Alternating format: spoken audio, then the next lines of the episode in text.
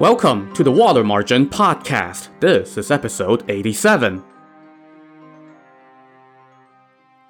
Last time, Liangshan suffered a huge loss when its leader Chao Gai was killed in battle at the Zeng family village. After Song Jiang assumed the leadership, he heard about a magnate named Lu Junyi, who was famous, wealthy, and a talented fighter. Song Jiang wanted to recruit this guy, so the strategist Wu Yong and Li Kui the Black Whirlwind took a little trip to Daming Prefecture, where Lu Junyi lived. As we rejoin the story, Wu Yong, disguised as a fortune teller, had been invited into Lu Junyi's home and asked to tell the magnate about his future.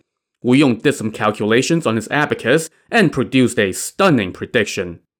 "Sir, within 100 days, you will suffer a blood tragedy," he said. "You will not be able to protect your wealth, and you will die under the sword." When he heard this most dire of predictions, Lu Junyi chuckled and said, "Sir, you must be mistaken. I was born here and have grown up in a wealthy home. My ancestors have always been law-abiding, and no woman from my clan has ever remarried. Besides, I am cautious in my dealings and will never do anything that is not on the level and profitable. So how could I be in for a blood tragedy?" When he heard this, Wu Yong's expression changed, and he quickly returned the tael of silver that Lu Junyi had given him as prepayment and got up to go, sighing. "Turns out everyone wants to be lied to. Alas, so be it. I try to point him to the right path, and yet he treats my loyal advice as lies. I shall take my leave of you now." Lu Junyi stopped him and said, "Sir, please do not be angry. I was just teasing you. I am willing to listen to your guidance." "In that case, I will speak plainly, but please do not take offense," Wu Yong warned him. "I shall listen. Please hold nothing back." "Sir, your fortune has always been good," Wu Yong said, "but your horoscope conflicts with this year's god of fate, and the result is evil. Within 100 days, you will lose your head. That is preordained. There is no escape." "Is there no way to avoid it?" Lu Junyi asked. Wu Yong worked on his abacus again for a bit, and then said, "The only way is to travel somewhere more than 300 miles to the southeast of here. That will avert the major crisis. You might get a scare, but it will not be serious." "If I can really avoid this calamity, then I shall repay you handsomely," Lu Junyi said. Wu Yong now told him, "I have 4 lines of prophecy. I will relay them to you, and you can write them on your wall. When they come true, then you will understand my wisdom." So Lu Junyi ordered his attendant to bring brush and ink. Wu Yong now said the 4 lines out loud. "A boat sails through the reeds. A hero this place wanders by. Valiant, if this you can understand, out of trouble you shall fly." As Wu Yong spoke, Lu Junyi dutifully wrote down each line on the white walls of his parlor. Wu Yong then packed up his abacus and took his leave. Lu Junyi tried to keep him, but Wu Yong backed off, saying that he had a living to make and would call another day. So Lu Junyi saw him and Li Kui out. Wu Yong and Li Kui then left the city, went back to the inn, packed their bags, and left. As they departed, Wu Yong told Li Kui, "Mission accomplished. Let's hurry back to Liangshan and lay our trap to welcome Lu Junyi. He will be coming sooner or later."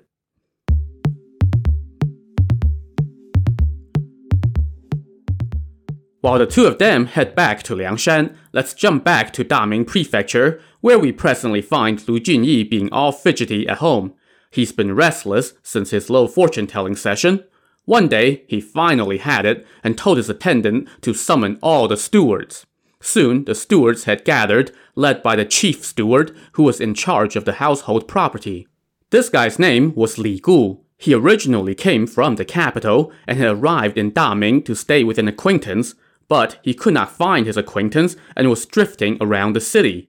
One day, he passed out in the freezing cold outside Lu Junyi's home, and Lu Junyi saved him and took him in. Finding Li Gu to be diligent and capable in both writing and math, Lu Junyi put him in charge of household matters. Within 5 years, he promoted Li Gu all the way to chief steward. Currently, Li Gu was overseeing all the household property and had 40-some clerks reporting to him. After all the stewards had gathered, Lu Junyi looked around and asked, "Where is my man?" Before he finished the question, a man stepped forth. He was about medium height, About 25 years of age, he sported a thin mustache and goatee and had a slim waist and broad shoulders. His headscarf was twisted into the shape of a papaya, and his hair came up through a hole in the middle. He wore a white gown with a round silk collar of silver thread. Around his waist was a girdle woven from fine spotted crimson thread. He wore brown oiled leather boots, and from the back of his head hung a pair of golden rings shaped like animals.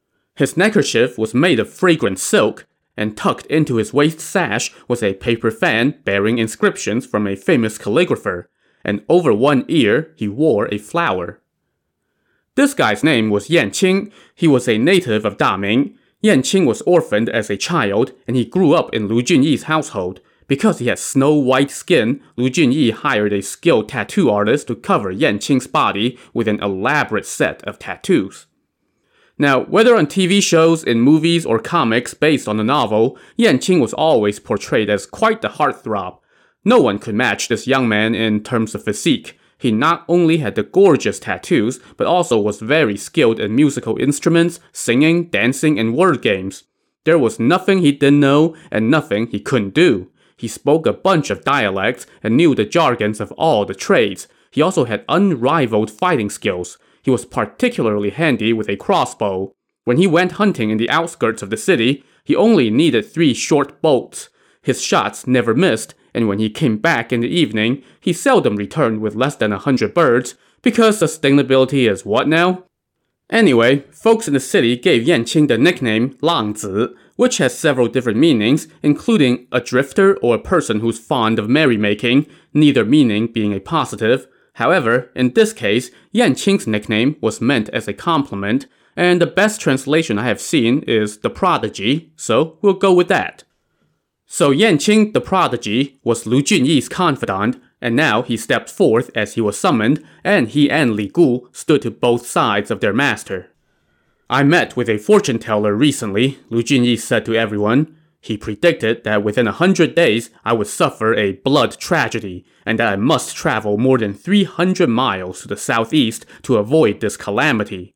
I thought of a place in that direction, Tai'an Prefecture. There is a temple to the great sage god of Mount Tai, who oversees people's births, deaths, and fortunes. I can go there to offer incense to atone for my sins and avoid this calamity. It would also be an opportunity to do some business and take in some sights.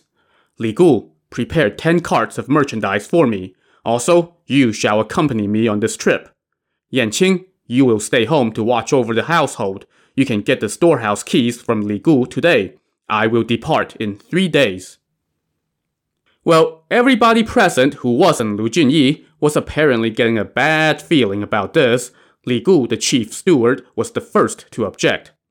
"Master, you are mistaken," he said to Lu Junyi. "As the old saying goes, fortune tellers are slick talkers. Don't listen to that guy's nonsense. Just stay home. There is nothing to be afraid of." "But this calamity was preordained," Lu Junyi said. "Don't argue with me. When disaster strikes, then it will be too late for regrets." Yan Qing now chimed in. "Master, please listen to my foolish opinion. The road to Tai'an Prefecture goes right by Liangshan Marsh. In recent years, bandits led by Song Jiang have been looting and pillaging there. The authorities can't even get close to them. If you want to go offer incense, then wait until it's peaceful. Don't believe that fortune teller's nonsense.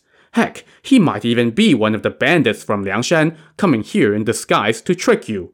It's just too bad that I wasn't home when he was here, or I would have exposed him with just a few words. Now, that would have been funny." "Enough from you guys," Lu Junyi said. "Who would dare to come trick me? And what's the big deal with those 2-bit crooks on Liangshan? In my eyes, they are like young grass. In fact, I am going to go apprehend them, so I can show off all the fighting skills I have learned. Now that would be a deed befitting a true man." Before he finished speaking, more objections arose. From behind the screen came Lu Junyi's wife, Lady Jia. She was 25 years old and had been married to Lu Junyi for 5 years. She said to him, "Husband, I have heard everything. As the old saying goes, staying in is better than going out. Don't listen to that fortune teller's nonsense. Why leave behind your huge enterprise and go do business in some treacherous place? Just stay home, clear your mind, rest comfortably, and everything will be fine. What do you women folk know? Lu Junyi scoffed. Which, yeah, I know. It's better to be safe than sorry. My mind is made up. No more objections from you. Seeing that his master was determined to take this trip, Yan Qing now offered a suggestion. Master, thanks to your blessings, I have learned some fighting skills. I'm not bragging, but if I accompany you on this trip and we run into bandits, I can take on at least 30 or 50 of them. So why not let Stuart Li stay home to oversee the household while I go with you? No, Li Gu has business knowledge that I don't, Lu Junyi said. He will save me a lot of trouble, so I need to take him with me and keep you at home. Other folks here will take care of the accounts. You just need to take charge of the house. But now, Li Gu, who really didn't want to go on this trip, tried to beg off. He said, My feet have been really bothering me lately. I can't walk very well. That was the wrong thing to say, as Lu Junyi flew into a rage and scowled. You keep an army for 1,000 days for the one time that you will need it. I want you to go with me, so how dare you try to give me excuses? Whoever tries to stop me will get a taste of my fist. Li Gu's face turned ashen at this threat, and everybody else hushed as well and scattered. So, Li Gu had no choice but to begrudgingly pack his things and prepare the 10 carts of merchandise, and he rounded up 10 drivers and about 50 animals to pull the carts. While the luggage was being prepared, Lu Junyi went to tie up loose ends. Then, on the 3rd day, he burned sacrificial offerings to the gods for good luck, left instructions for all members of the household, and told Li Gu and 2 other men to go on ahead and leave the city that evening. As Li Gu and the carts went off, Lady Jia watched them go with tears in her eyes. The next morning at 5 a.m., Lu Junyi got up and took a bath, changed into a new set of clothes, had breakfast, and prepared his weapons. He then went to his family altar to bid goodbye to his ancestors' spirits. As he walked out the front door, he told his wife to take good care of the house and that he would be back in 3 months at most. She in turn told him to take care on the road and to send letters home. Then, Yan Qing came over and bowed to bid his master goodbye. Lu Junyi told him, Be diligent in all things at home. Don't go chasing after pleasure. Master, how would I dare to be negligent while you are away? Yan Qing said. And with that, Lu Junyi grabbed a wooden staff and left. Outside the city, he met up with the steward Li Gu and the rest of his entourage. He told Li Gu and 2 servants to go on ahead and prepare a meal at the first clean tavern that they came across so that the cart drivers could eat as soon as they arrived there and keep making good time. So, Li Gu and the 2 servants went off, and Lu Junyi and a few other servants traveled with the carts.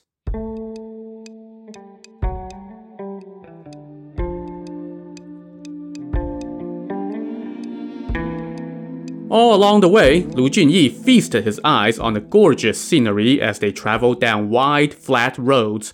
The beautiful sights made him very happy as he thought to himself, How could I see scenery like this if I had stayed home? After traveling for about 15 miles, he caught up with Li Gu at a tavern, and food was waiting as he had ordered. Once they ate, Li Gu again went on ahead. After another 15 miles or so, they once again met up at an inn with food already waiting. Lu Junyi ate and turned in for the night. The next morning, they got up at dawn to have breakfast and then resumed their journey. In this way, they traveled for several days. One evening, they stopped for the day at an inn and made plans for next morning's travel. The clerk at the inn told Lu Junyi, Sir, there is something you should know. About 5 or 6 miles from here, the road takes you past an entrance to Liangshan Marsh. Even though the bandit leader Song Jiang does not harm passing merchants, you should still keep a low profile when you pass through. Ah, so that's how it is, Lu Junyi said. And then, he did the exact opposite of keeping a low profile. He told his servants to open up a trunk and take out a bundle. Inside the bundle, there were 4 white flags. Lu Junyi asked the clerk for 4 wooden poles. On each pole, he tied a flag. As soon as the steward Li Gu and the rest of the traveling party saw what was written on those flags, they groaned. The flags read, From the northern capital comes Lu Junyi the bold, transporting merchandise far, far away. Catching outlaws is his sole intent, so that he may his manliness display. Sir, are you related to Song Jiang? The clerk asked when he saw those flags. Huh, I am a magnate from Daming Prefecture. How would I be related to those bandits? I have come here specifically to capture that Song Jiang. Sir, not so loud, or you will bring trouble down on me, the clerk begged. This is not a game. Even if you have 10,000 men, you would not be able to get close to those bandits. Bullcrap, Lu Junyi barked. You must be in cahoots with those bandits. The clerk just kept moaning and groaning, and all the cart drivers looked on in disbelief. The steward Li Gu kneeled and begged Lu Junyi. Master, please, take pity on us and let us get home alive. That would trump holding a huge service for departed souls. What the hell do you know? Lu Junyi shot back. How would sparrows dare to contend with a swan?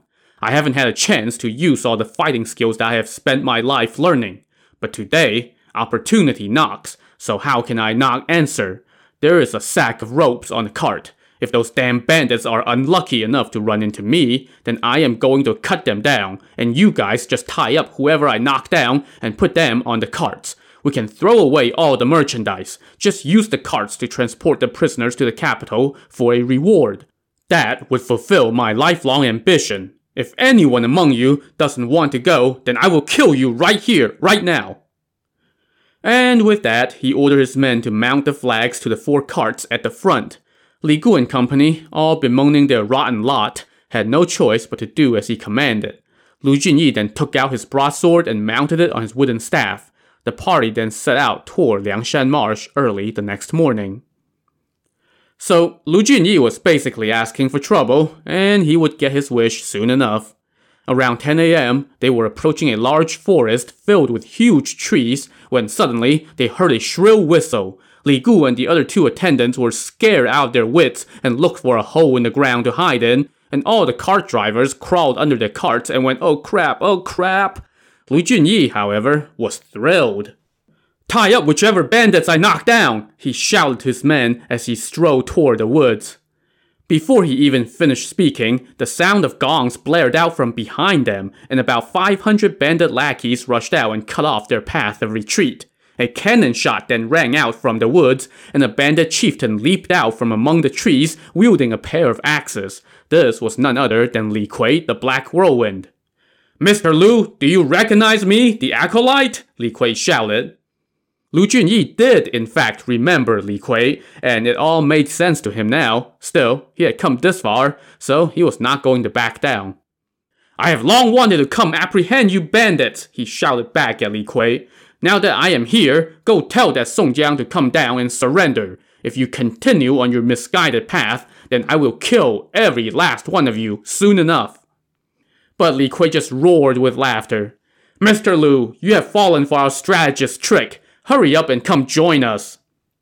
Lu Junyi became enraged, so he hoisted his broadsword and rushed toward Li Kui. They traded a few blows, but then Li Kui broke off the fight and ran into the woods. Lu Junyi followed him in, but amid the trees, Li Kui darted to and fro, staying elusively out of reach.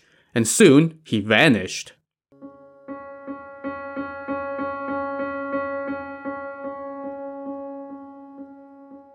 Lu Junyi looked around for a bit and saw no sign of Li Kui. He was just about to turn around and head back out onto the road when suddenly another group of bandits appeared from the trees. The man at their head shouted, Mr. Lu, don't you go anywhere. Do you recognize me? Lu Junyi looked and saw that it was a big fat monk wielding a steel Buddhist staff. Monk, who the hell are you? He asked. I am Lu Zhishen, the flowery monk. Our strategist has ordered me to come welcome you to our base. Bald donkey, how dare you tease me? Lu Junyi barked angrily as he charged at Lu Zhishen. Lu Zhishen raised his staff to counter, and they fought for just a few bouts before Lu Zhishen parried the blow and then turned and ran. Once again, Lu Junyi gave chase, but before he had gone far, his path was cut off by another chieftain. This time, it was Wu Song the pilgrim wielding his twin sabers. They fought for three bouts, and just like the other two chieftains, Wu Song turned and ran. This time, Lu Junyi just stood still and said, I'm not going to chase you. You guys are nothing. Just then, another man from a nearby hill called out, Mr. Lu, Don't you know that men fear the swamp and steel fears the furnace? How can you escape my brother's trap? And who the hell are you? Lu Junyi shouted in the man's direction. I am Liu Tang, the red-haired devil. Stay where you are, you two-bit thief! Lu Junyi cursed as he rushed toward Liu Tang. They had barely reached 3 bouts when suddenly another man charged out, shouting, Here comes Mu Hong, the unrestrained! Lu Junyi fought the two chieftains for another 3 bouts when suddenly he heard footsteps coming from behind, so he quickly shouted, Strike! That had the intended effect, as Liu Tang and Mu Hong both leaped back, anticipating some kind of special move.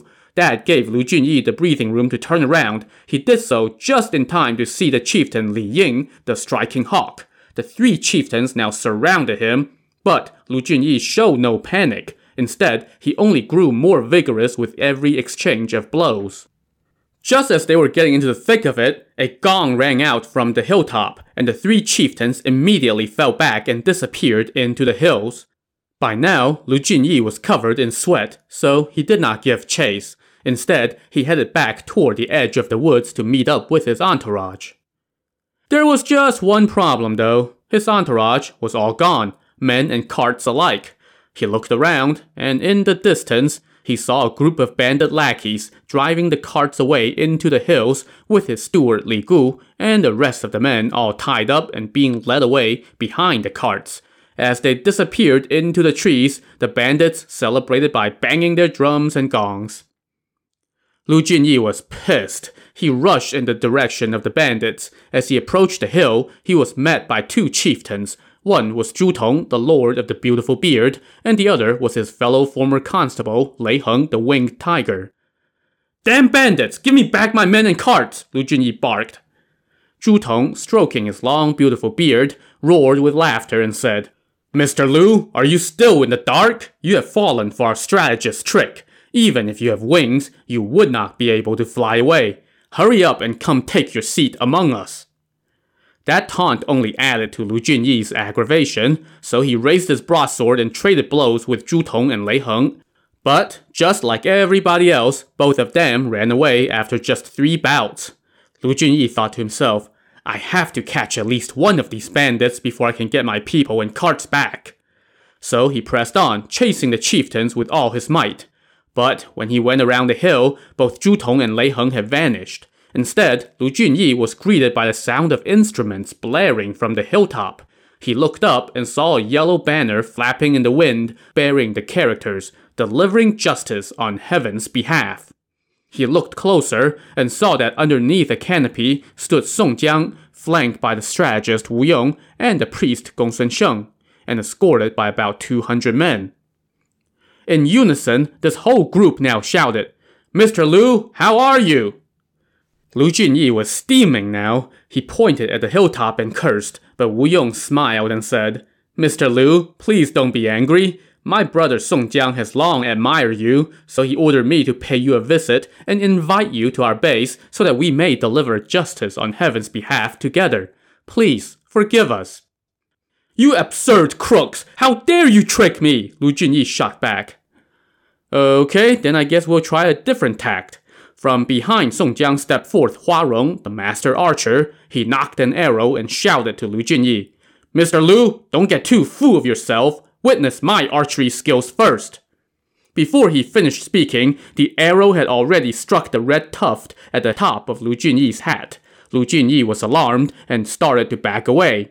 Just then, the hills were filled with the earth-shaking sounds of battle drums. From the east came an army of bandits led by Qin Ming, the fiery thunderbolt, and Lin Chong, the pantherhead. From the west came another army led by Hu Yan Zhuo, the wielder of twin steel rods, and Xu Ning, the golden lancer. Lu Junyi hurriedly turned and ran down whichever path he could find. He ran and ran and ran until darkness began to descend. By now, the sound of pursuit had faded, but his feet were aching and his stomach was growling. As dusk stretched toward evening, he kept stumbling down the back roads, looking for a way out.